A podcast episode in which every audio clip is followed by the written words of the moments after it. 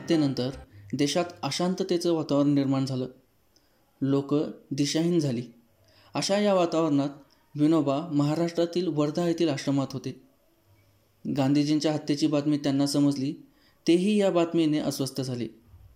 विनोबा सांगतात ही बातमी ऐकल्यानंतर मला दोन दिवस झोपच लागली नाही. मी माझ्या खोलीत इकडून तिकडे नुसता फिरत होतो आणि विचार करत होतो की आता माझं काम काय? माझं उत्तरदायित्व काय? बराच वेळ विचार करून झाल्यानंतर विनोबांना समजलं की आता समाजात जायचं. लोकांना भेटायचं त्यांचे प्रश्न समजावून घ्यायचे आणि त्या प्रश्नाचं निराकरण करण्यासाठी जमेल तेवढे प्रयत्न करायचे. असा निर्णय करून विनोबांनी वर्ध्याचं पवनार आश्रम सोडलं. ते गावागावात गेले. लोकांना भेटले त्यांच्याशी संवाद साधला आणि विनोबांनी त्यांचे प्रश्न सोडवण्याचा चंगच जणू मांडला. आपापले प्रश्न घेऊन लोक विनोबांना भेटायला येऊ लागले. आपले दुःख मांडू लागले आणि समाधान घेऊन जाऊ लागले. लोकांमधून गावामधून पायी फिरायचे आणि एका गावात तीनपेक्षा अधिक दिवस थांबायचे नाही या संकल्पनेने विनोबा गावांना भेटी देत त्यांच्या गावागावांमधून सभा होऊ लागल्या. असाच पदयात्रा सुरू असताना विनोबा तेलंगणाला पोचले तेव्हा त्यांची सभा पोचमपल्ली गावात होती. कोणीतरी साधू गावात आलाय तो आपले प्रश्न सोडवतोय. दुःखाचं निवारण करतोय आपल्याला जवळ करतोय असं समजतात लोक देखील सभेला गर्दी करायचे. तशी अनेकांची गर्दी पोचमपल्लीच्या सभेतसुद्धा झाली. सभा रंगात होती. त्या सभेत आपापले प्रश्न घेऊन दुःख घेऊन आलेला एक समुदाय विनोबांसमोर आला. विनोबा सांगतात त्या अर्धनग्न काळपट त्वचा थकलेल्या अवस्थेत असणाऱ्या लोकांचा समुदाय पाहून मला कहीवरून आलं. त्या लोकांनी विनोबांसमोर त्यांचे दुःख ठेवले. बाबा आम्ही शेतकरी शेतमजूर. दिवसभर शेतात मजुरी करतो राब राब राबतो पण त्या मजुरीतून मिळणाऱ्या मिळकतीतून आम्ही आमच्या कुटुंबाचंच तर काय? पण स्वतःचं पोट देखील भरू शकत नाही. आमच्याकडं स्वतःची अशी जमीन नाही. राहायला जागा नाही. अशा या परिस्थितीत आमच्या जगण्या मरण्याचा प्रश्न निर्माण झाला आहे आम्हाला जर का थोडी जमीन मिळाली तर आम्ही त्यावर काबाड कष्ट करून आमच्या कुटुंबाच्या पोटाचा प्रश्न सोडवू. त्यावर विनोबा म्हणाले ठीक आहे. मी तुमचा हा प्रश्न सरकारपुढे मांडतो. त्यांच्याकडून आश्वासन घेऊन मी तुम्हाला जमीन मिळेल अशी सोय करतो. मात्र तुम्हाला कष्ट करावे लागतील. त्या सल्ल्यावर लोकांनी विनोबांना सहमती दर्शवली. लोक सुखावली. पण अचानक घडतं तरी काय? विनोबांच्या सहकार्यांमध्ये तेलंगणाचे मोठे जमीनदार होते. त्यांचं नाव रामचंद्र रेड्डी. ते या घटनेकडे पाहतच होते. विनोबांचं लोकांना आश्वासन देऊन झालं आणि रामचंद्रजी उठले. म्हणाले एवढंच आहे ना? जर तुम्ही आश्वासन देत असाल तर मी माझ्याकडे असणारी जमीन यांना देतो. त्या जमिनीवर यांनी कष्ट करावेत. त्यांच्या उदरनिर्वाहाचा प्रश्न मार्गी लावावा. त्यासाठी सरकारकडे जाण्याची गरज काय? असं बोलत रामचंद्रजीजींनी शंभर एकर जमिनीचा तुकडा या लोकांना दिला. विनोबांनी त्या लोकांचं कागदोपत्री आश्वासन मात्र घेतलं. बस झालं तर इथंच. पोचमपल्लीच्या सभेनंतर विनोबा जेव्हा निवासस्थानी आले. तेव्हा ते एका नव्या ऊर्जेसह वावरत होते. विनोबा सांगतात त्या रात्री मला झोपच लागली नाही. हे काय घडलं? कोणीतरी आपल्या समस्या समोर घेऊन येतं. दुसरा कोणीतरी त्या समस्येचं समाधान करतं. त्यासाठी मी केवळ निमित्त मात्र.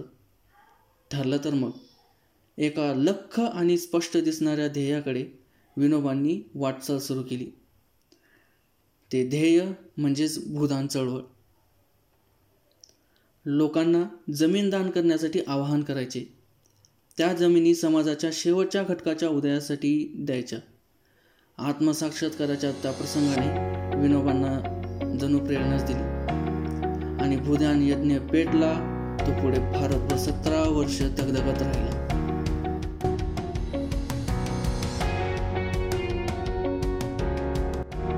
सतरा वर्ष. विनोबांनी सर्वोदय समाज नावाची संस्था सुरू केली. या संस्थेअंतर्गत भूदानाची कामं होऊ लागली. भूदान चळवळ जोर धरू लागली.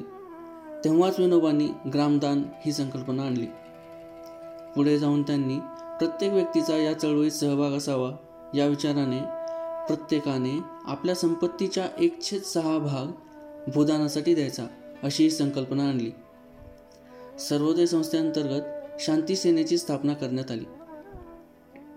या शांती सेनेचं काम भारतातील अशांततेच्या परिस्थितीचं समाधान करणे असे होतं. विनोबा भूदानासाठी भारतभर पायीच फिरत होते. तेलंगणातून बिहार यात्रा आंध्र प्रदेश तामिळनाडू केरळ कर्नाटक महाराष्ट्र छत्तीसगड मध्य प्रदेश हरियाणा दिल्ली पंजाब काश्मीर ते पूर्वेकडे ओडिशा पश्चिम बंगाल आसाम अशा सर्व प्रांतातून विनोबा भूदानाची चळवळ पुढे नेत होते. या चळवळीने काय साध्य केलं? तर सर्वोदय समाजाची संकल्पना प्रत्यक्षात उतरवली. विनोबांनी बेचाळीस लाख एकर जमीन भूदानात मिळवली. अनेक लोकांच्या भुकेचा प्रश्न सोडवला. समाज संतुलित होण्यासाठी विनोबांचे हे अर्थशास्त्र फार इफिशियंट ठरले. मग सतरा वर्षात ध्येय गाठलं का? याचं प्रामाणिक उत्तर नाही असं स्वतः विनोबा सांगतात. संस्कृत नंतर गणित हा विनोबांचा आवडता विषय.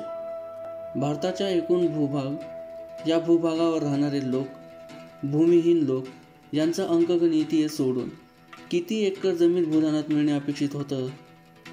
तर एकूण दोन कोटी एकर जमीन मिळणे विनोबांना अपेक्षित होते. भूदान या दरम्यानच एके दिवशी विनोबांनी सभा बोलवली. आणि त्या सभेत जाहीर केलं की भूदान चळवळीत आपण जे साध्य करायला निघालो आहोत ते होणं शक्य आहे. तर आज या सभेत मी जाहीररित्या सर्वोदय समाज ही संस्था बरखास्त करतो. ज्यांना कोणाला ईश्वराचे हे काम पुढे न्यायचे आहे त्यांनी आपापली संस्था काढावी आणि काम पुढे न्यावे. त्या सर्व नेत्यांनी भूदान चळवळीचा आदर्श डोळ्यासमोर घ्यावा. मला वाटत राहतं किती मोठं हे धाडसाचं पाऊल? विनोबांच्या या निर्णयाचे मला आश्चर्य वाटले. वाटत होतं सगळं काम मस्त सुरू आहे मग हे ते पुढे चालू ठेवले तर विनोबांचंच नाव झालं असतं ना? पण विनोबांच्या दृष्टिकोनातून सांगायचं झालं तर सर्वोदय संस्था बरखास्त केली नसती तर तिचा मठ झाला असता. त्यात राजकारणाचा शिरकाव होण्याची शक्यता असती. सर्वोदय नावाचा राजकीय पक्ष बनला असता आणि मूळ ध्येयापासून ही संस्था भरकटली असती. या निर्णयातून विनोबा किती विजेनरी असावेत याचा अंदाज बांधता येईल. विनोबा नावासाठी नाही तर ईश्वर सेवा म्हणून लोकांसाठी काम करत होते. सभांमधून विनोबा सांगत होते की सूर्यप्रकाश हवा पाणी यावर जसा सर्वांचा हक्क आहे तसाच जमिनीवर देखील सर्व प्राणीमात्रांचा हक्क आहे. भूदानात मिळणाऱ्या कितीतरी जमिनी विनोबांनी नाकारल्या. विनोबा लोकांना सांगत की तुम्ही कर्तव्य म्हणून जमीन देत असाल तर तुमचे स्वागतच आहे. पण जर तुम्हाला उपकार करायचे असतील तर तुमच्या जमिनी मला नको. असं हे आगाड व्यक्तिमत्व. भूदान चळवळीने जोर धरला होता. या चळवळीने दिल्लीत तळ टाकला होता. तेव्हाचा हा प्रसंग. विनोबा आपल्या दिनचर्येत मग्न होते. एके दिवशी स- एक सहकारी विनोबांकडे धावतच आला. त्याच्या प्रसन्नतेतून जाणवतच होते की त्याचा आनंद गगनात मावेनासा झालाय. तो विनोबांकडे येऊन धडकला आणि म्हणाला बाबा तुम्हाला मॅक्सेसे जाहीर झालाय. लाखाची रक्कम तुम्हाला बक्षिसात मिळाली आहे. हे ऐकून काय हावभाव किंवा प्रतिक्रिया विनोबांनी दिली असेल? तर विनोबांनी तो सहकारी काय बोलतोय ते ऐकलं आणि चेहऱ्यावरचा एकही भाव न बदलता आपल्या कामाकडे वळले. एवढा मोठा पुरस्कार मिळून सुद्धा विनोबांच्या चेहऱ्यावरचा एकही लवलेश बदलला नाही. आणि आपल्या दिनक्रमात कोणताही बदल न करता विनोबा त्यांचं काम करत होते. हे मानता नाही तर दुसरं काय? जर तुम्हाला गोष्ट आवडली असेल आणि विनोबांचं जीवनकार्य समजून घ्यायचं असेल तर खाली दिलेल्या लिंकवर क्लिक करून हिंदी मराठी किंवा इंग्लिशमधील त्यांच्या जीवनावर आधारित पी डी एफ डाउनलोड करू शकता. जाता जाता शेवटी एक प्रसंग सांगावासा वाटतो. त्यांच्या ह्या प्रसंगाने मी तरही भारावून जातो. त्यांच्या कार्याकडे पाहून हंगेरीहून आलेल्या एका पत्रकाराने विचारले तुमचे कार्य पुढे कोण चालवेल? कोणीतरी तुमचा शिष्य झाला तर चांगलंच होईल. त्यावर विनोबा उत्तर देतात मी काम करणारा आहे अशी माझी भावना नाही. कोणाला आदेश द्यावा ही माझी वृत्ती नाही. ज्या शक्तीने मला प्रेरणा दिली ती शक्तीच पुढे काम चालवेल. ज्याने मला प्रेरणा दिली तोच सर्वांना प्रेरणा देईल.